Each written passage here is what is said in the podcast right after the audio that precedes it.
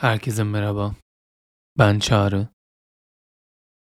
Bu bölümü nasıl kaydedeceğimi bilmiyorum. Normalde kendimi anlattığım, yaptığım bölümlerde sizlerle paylaşmadığım bazı bölümler var.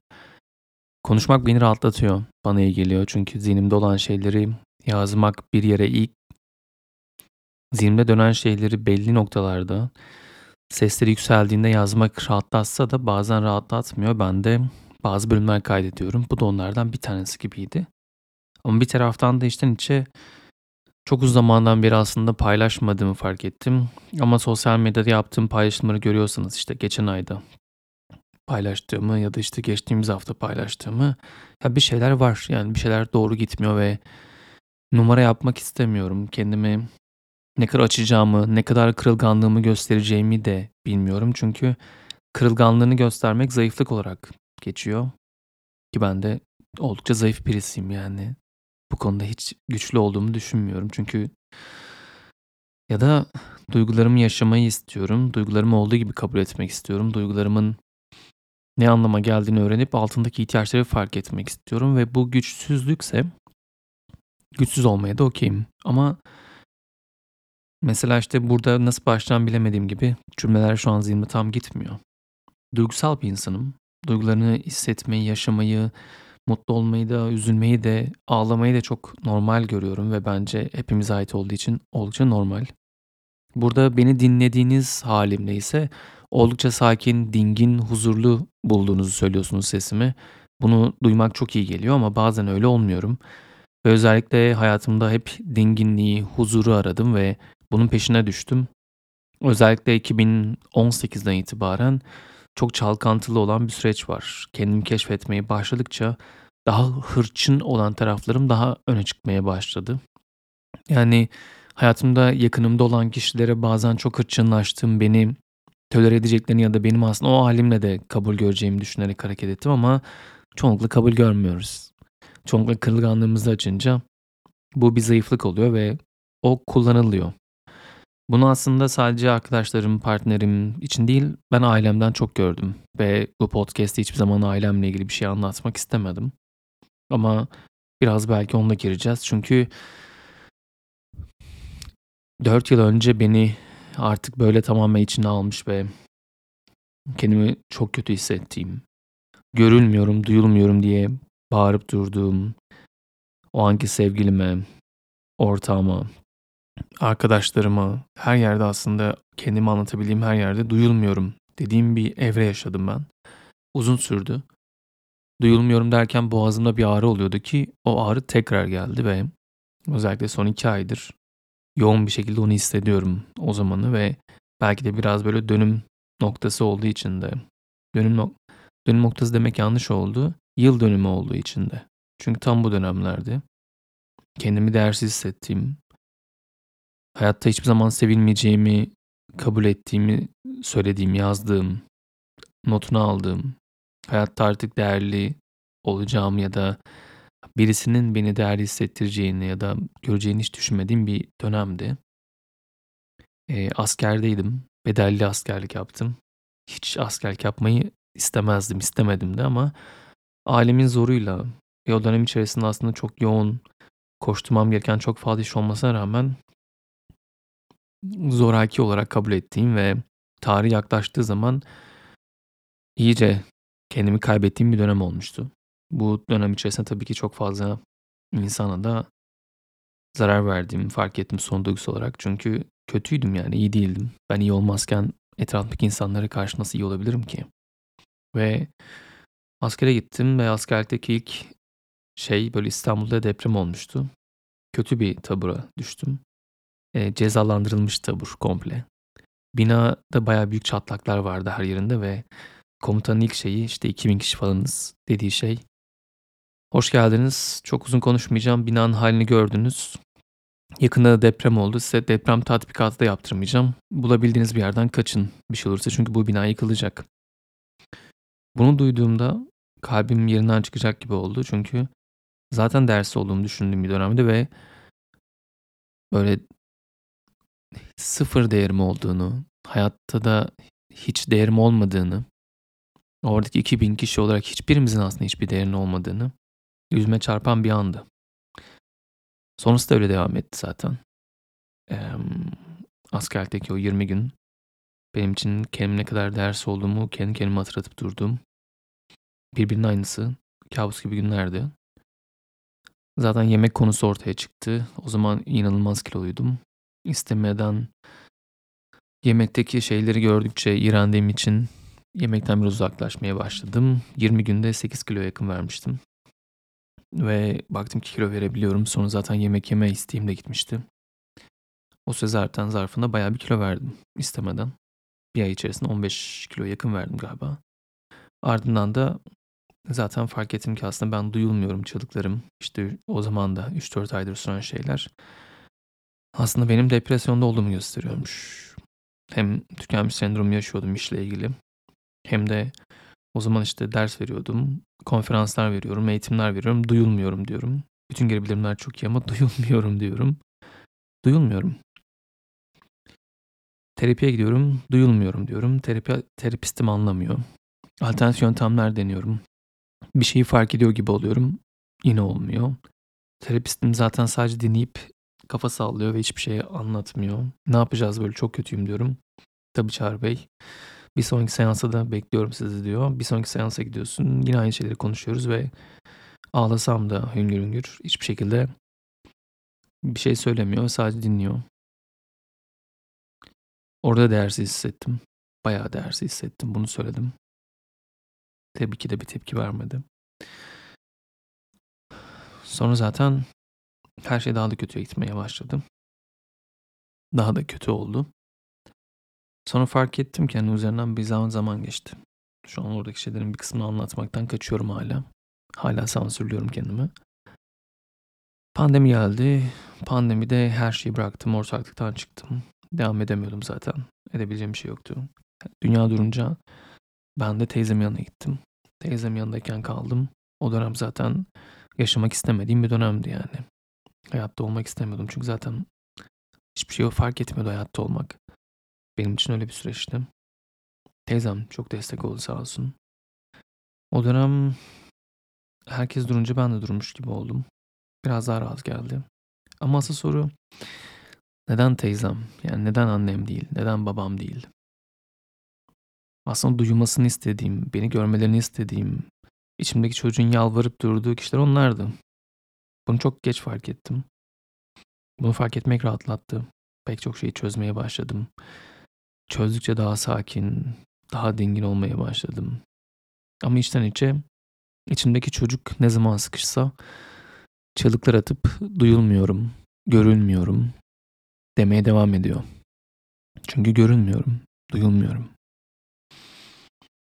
Şimdi tekrardan iki aydır bunu düşünüyorum. Duyulmuyorum diyorum. Çünkü hayatında insanın duyulması kadar çok az önemli bir şey var. Çünkü duyulmak var olduğunu görülmesi. Buradasın. Hayattasın. Değerlisin. Seni olduğun haline görebiliyorum, duyabiliyorum. Bir şeyler deniyorsun, yapmaya çalışıyorsun. Düşsen de senin yanındayım diyebilen insana ihtiyaç duyuyoruz. Ve o insan aslında ilk baktığımızda ebeveynimiz oluyor. Ebeveynimizin bizi görmesini istiyoruz. Bakım verenin olmasını istiyoruz. Sonra onlar olmayınca başkalarının olmasını bekliyoruz. Bu hayatımızdaki partner oluyor. Yakın arkadaşlarımız oluyor. Ama herkes her şeyi paylaşamıyorsun. Çünkü kırılganlar, kırılganlığını aştığın zaman partnerin uzaklaşabiliyor. Çünkü bu çok feminen gözüküyor erkek olduğun zaman. Ve daha güçlü bir erkek profiline ihtiyaç var. Çünkü erkek olarak ağlaman, erkek olarak kötü hissetmen, bir şey yerine getiremiyor olman istenilen e, erkek sevgili modeline uymuyor. Ve bunu ifade edemiyorsun. Anlaşılmıyorsun. E, bu ara hayatım pek iyi gitmiyor. Yani güzel şeyler var, iyi giden şeyler var. Ama gitmiyor çünkü e, yani o günden beri zaten anne ve babamla konuşmuyoruz. Yani bundan sonra konuşacağımı sanmıyorum çünkü yani doğduğum andan itibaren ben hiçbir zaman e, değerli olduğumu düşünmedim onların gözünde. Böyle bir hisse sahip olduğum bir anım yok. Yani benim anılarım mesela duyulmuyorum diyorum ya. Duyulmuyorum yani görülmüyorum da. Mesela 7-8 yaşlarında 7-8 değil hatta galiba 10 galiba. 10 yaşındayken futbol oynuyorum. Takımda en çok gol atan ben olmuşum. Diğer takımı yenmişiz. Babam okulun müdür yardımcısı. Törende işte takımı kutlamak için herkesi sahneye davet ediyor böyle yukarıya merdivenlerin üstüne. Bütün herkes alkışlıyor. Gelen herkesin kafasına okşuyor. Tebrik ediyor falan böyle. El çakıyor. Benim adım yok. Ben o maç 5 gol atmışım. Maçı kazanmışız. Ama benim adım okunmadı. Ben oraya çağrılmadım. Başkalarının kafasını okşayan kişi benim kafamı okşamadı. Ee, ya da okulda e, bir kızla konuştuk diye teneffüste gelip şikayet edildiği için benim sevgilim varmış ve bir kızla konuşuyormuşum diye hiç bana sorulmadan tokat yediğimi hatırlıyorum. Ama başkası her şey yapar ve babam onlarla gülüp eğlenebilirdi. Ya da böyle kadınlarla işte kızlarla konuşmam yasak okula sadece ders çalışmam gerekiyormuş.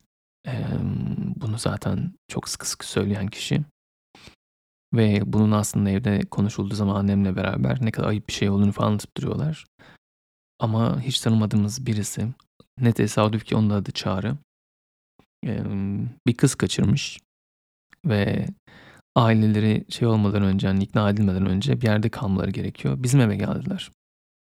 Annemle babam, ben kızlarla konuştuğum bana tokat atan, vuran kişi o, çocuğu, o çocuğu ve işte yanını kaçırdığı kız artık bu tabirler çok ilginç ama onların kendini rahatsız etmeleri, evlerindeymiş gibi hissetme için her şeyi yapıp onlarla sohbet edip gülüp eğlenebiliyordu. Ama aynı şeyi ben yapsam yani yiyeceğim cezanın haddi var hesabı yok. Bunlar geliyor aklıma ya da hatırlıyorum böyle hani daha küçük yaştayken aynada kendimin bir görüntüsü geliyor. Gözlerime bakmaya çalışıyorum. Neden? Çünkü acaba ben bir şeytan mıyım? O kadar kötü bir insanım. Herhalde 7 yaşında falanım, 6 yaşındayım. Neden? Çünkü o zaman filmler falan izliyorum. Kötü insanların gözleri böyle reptile denilen sürüngen göz gibi oluyor. Ve onlar belli anlarda gözüküyor, öyle gözüküyorlar. Kötü filmlerden öyle anlıyorsun onun kötü olduğunu. Ben niye bunu yapıyorum? Çünkü annem bir şey için ağlıyor, bir şey sinirlenmiş. Hıncını benden çıkarmış. Ve ben ağlıyorum ve ben ne kadar kötü bir çocukmuşum. Yani nereden bilebilirsin ki? Nereden bileceksin değil mi? Ama içimdeki küçük çağrıda o kalmış. Ben kötü birisiyim. Ben bir şeytanım. Ben öyleyim. Neden bunları söylüyorum? Ya bunun gibi sizler de çok şey yaşıyorsunuz. Hepimiz yaşıyoruz. Yani burada anlatmaya çalıştığım şeyin içimdeki o küçük çağrıyla bunların çok önce hesaplaştık, üzerine gittik ama bazen gün yüzüne çıkıyorlar tabii ki. Yani bazen farkında olmadan tetiklendiğim zaman tekrar bunlara gidiyoruz. Neden bunu anlatıyorum? Çünkü bunlar olduktan sonra ben hiç sevilmeyeceğimi düşünerek büyümüşüm. Hiç değer görmeyeceğim, değersiz olduğumu, hayatın boyunca hep e, sevilmeyecek, kötü birisi olduğumu düşünerek büyüdüm. Çünkü iyi olsan ailen seni sever. Yani ailen iyi olmasan da seni sever. Yani kötü olman da bir şey değil ki. Çocuksun yani. Ne kötülük yapabilirsin ki? Ailen yine seni sever. Ama iyi olsan ailen seni sever. Ben hiç ailem tarafından sevildiğimi düşünmedim. Bunu böyle acıma olarak düşünmeyin. Çünkü YouTube serisinde e, ilk başladığım kelime acıma oldu. Çünkü bu ara kendimi düşündükçe böyle kendi kendime acıdığım ya da etrafıma bunu göstermeyi başladığımı fark ettiğim için onu seçtim ama benim bu böyle dinlerken acımanız gibi bir şeyim yok yani öyle bir şey de istemiyorum. Çünkü hepimiz benzer şeyleri yaşıyoruz, sorguluyoruz bazen. Yalnız değiliz yani onun farkındayım. Ama buradaki cümle öyle. İçimdeki çocuk çağrı için bu çok güçlü bir cümle. Çünkü tetiklendiğim zaman hala gözüm yaşardığında kendi kendime söylediğim şey bu oluyor. Çağrı sen zaten sevilmeye layık değilsin. Çünkü sevilecek olsan ailen seni severdi. Sonra terapistimle çalışırken de bunu konuştuğumuz konularda belki ailen sevgi göstermeye hani yatkın değildir, becerikli değildir. Onlar bunu gösteremiyorlardır falan demişti. Bir nebze rahatlatmıştı beni. Ama sonra düşündüm. Hayır yani. Babam okul müdürü, okulda çocuklarla arası çok iyidir. Bütün çocuklar çok sever. Herkesin favori öğretmenlerindendir. İnanılmaz şefkatlidir. Çocuklara karşı sert olabilir bazen ama Mahmut Hoca sertliğindedir. Herkes çok sayar, sever. Hala mesela ilk yeri, görev yeri olan Erzurum'da insanlar hala yıllar sonra, 30 yıl sonra, 35 yıl sonra hala arayıp konuşmak, görüşmek isterler. O kadar severler. Yani o kişi sevgi gösterebiliyor. Gözün önünde çocukların kafasını okşayıp, onların sırtını vurup sıvazlayıp bunu yapabiliyor. Başkalarına yapabiliyor. Annem de keza aynı. Ama onlar kendi çocuklara bunu yapmadılar. Tabii ki kardeşim var. Bunu anlattığım için dinliyorsa hoşuna gitmeyecektir ama o mesela tamamen bambaşka büyüdü. Ona bunlar hissettirildi. Yani ama bana hissettirilmedi. Ve o yüzden sevileceğimi hiç düşünemiyorum. Kendim çalıştığım zaman e, sevilmeye layık olduğumu fark ediyorum çünkü herhangi bir insan kadar buna layığım. Ama ilişkilerde böyle olmuyor. İhtiyaç duyuyorum, duyulmuyorum diyorum. Anlaşılmaya, ilgiye, desteğe, şefkate ihtiyacım olan bir dönemden geçiyorum. Bunu nasıl ifade edeceğimi, nasıl rica edeceğimi, nasıl anlatacağımı biliyorum, tekrar anlatıyorum ama ben onları göremiyorum. Bazı şeylerin aşıldığını biliyorum. İçindeyken çok zor olan şeylerin düzelebildiğini, değişebildiğini anlıyorum ama ama ihtiyaç duyunca göremiyorsun onları ve içimdeki çocuk öyle güçlü ki yani duyulmuyorum, görülmüyor. Zaten sevgiye layık değil. Zaten ne bekliyor ki? İçten içe bunu istese de göremeyecek, istese de duyamayacak. E tabii ki böyle olunca da hayatıma böyle insanları çekiyorum. Şemalarım buna doğru gidiyor. Şemalarıma çalıştığımı düşmeme rağmen yine benzer bir şeyde kendimi buluyorum. Hayatımda çok iyi insanlar geldi ama birbirimiz için hiç iyi olmadığımız bazı anlar oldu. Bir taraftan ne kadar olabilir ki? Yani bir insanın koşulsuz sevgi göreceği tek şey ailesi zaten. Yani ilişkilerde de bunu görmek çok zor. Bekleyemezsin değil mi? Beklemeyiz. Ama ben tek başına duracak kadar da güçlü hissetmiyorum kendimi. Öyle anlarda destek, ilgi bekliyorum. Ama aksine genelde böyle anlarda biraz böyle düşmeye, bunu ifade etmeye başladığımda bölüm başına söyleyeyim o daha güçlü gözüken erkek olmak gerekiyor. Yani ağlayacaksın ama ağladığını göstermeyeceksin. Hayatta her şey çok kötü gidecek. Canın yanacak. Ama bunu göstermeyeceksin. Açmayacaksın kırılganlığını çünkü kırılganlığını açınca insanlar onunla ezebiliyorlar. Üzerinden geçebiliyorlar. İsteyerek değil. Yani kimseyi suçlamıyorum hayatımdaki. Hiçbir arkadaşımı, hiçbir eski sevgilimi, Uzun zaman boyunca ailemi suçladım durdum ama galiba onları da çok fazla suçlamıyorum artık. Onları şey yapamıyorum. İçimdeki çocuğun o istediği görülmek, duyulmak, sevilmek, değerli olma hali başka kaynaklardan paylaşmaya çalışıyorum. Belki de podcast yapmam, ilgi istemem.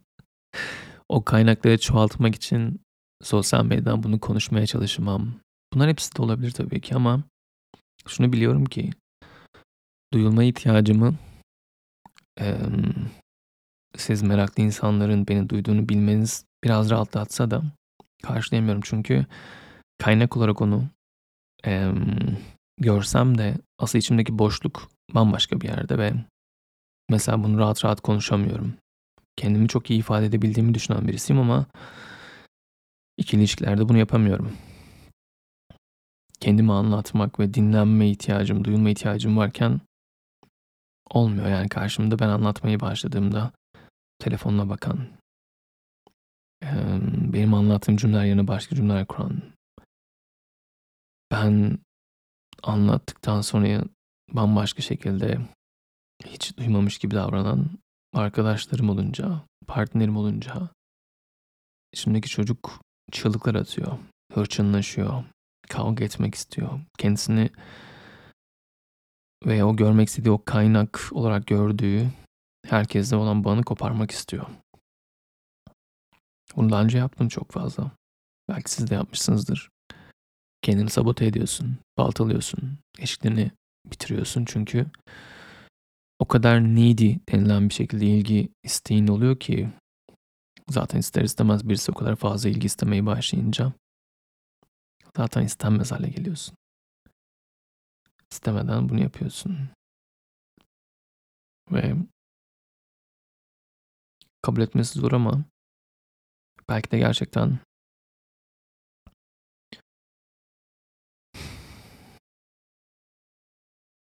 sevilmeye layık bir insan değilim. Çünkü kendimi açtığım bana yakın olan insanların düşüncesi böyle.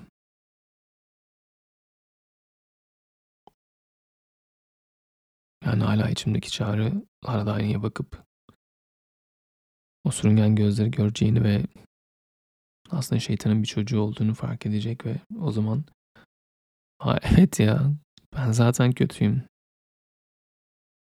Okey. Sevgiye ihtiyacım yok zaten. Sevilmeyeceğim de diyebilmek istiyor ki o içimdeki o ilgi isteyen, destek isteyen, şefkat isteyen, sevgi isteyen kısım sussun. Çünkü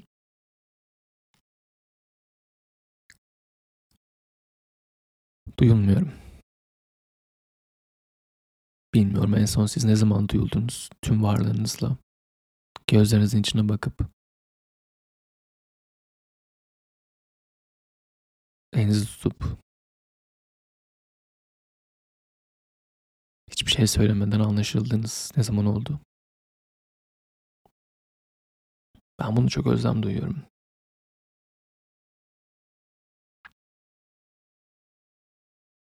Biliyorum. Şu an bunu konuşabilmek bile bir adım. Zaten 48 saat sonra bölüm olmayacak. Bir daha da konuşmam, bir daha da anlatmam, bir daha bu tarafı paylaşmam. Çünkü biliyorum ki bölüm çok çok az kişi tarafından dinlenecek. Kimse mesaj atmayacak.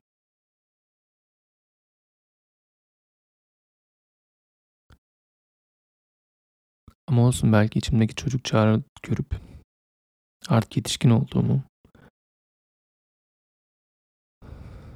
bu ihtiyacımı karşılamak için başkasına ihtiyacım olmadığını, her şeye rağmen sevilebilen, değerli, içten içe iyi birisi olduğumu duyar. Ve artık asla alamayacağını bildiği ebeveynlerinden gelecek o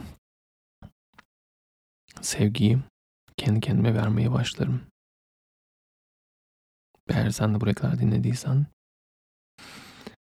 sonuçta yetişkin olduğumuzda artık onlardan bir şey gelmeyeceğini fark ettiğimizde kendi kendimize bakım vereni olabiliyoruz. Belki de en sağlıklısı kendi kendine olmak. Başkalarından böyle bir şey beklememek. Çünkü tüketim çağında zaten herkesin farklı zorlukları varken bir de zor dönemden geçen birisinin yanında olmak istemiyor kimse. Kimse derken kendimi de ayırmıyorum. Bunları rahatlıkla söyleyebilirim. Kendi kendime konuştum.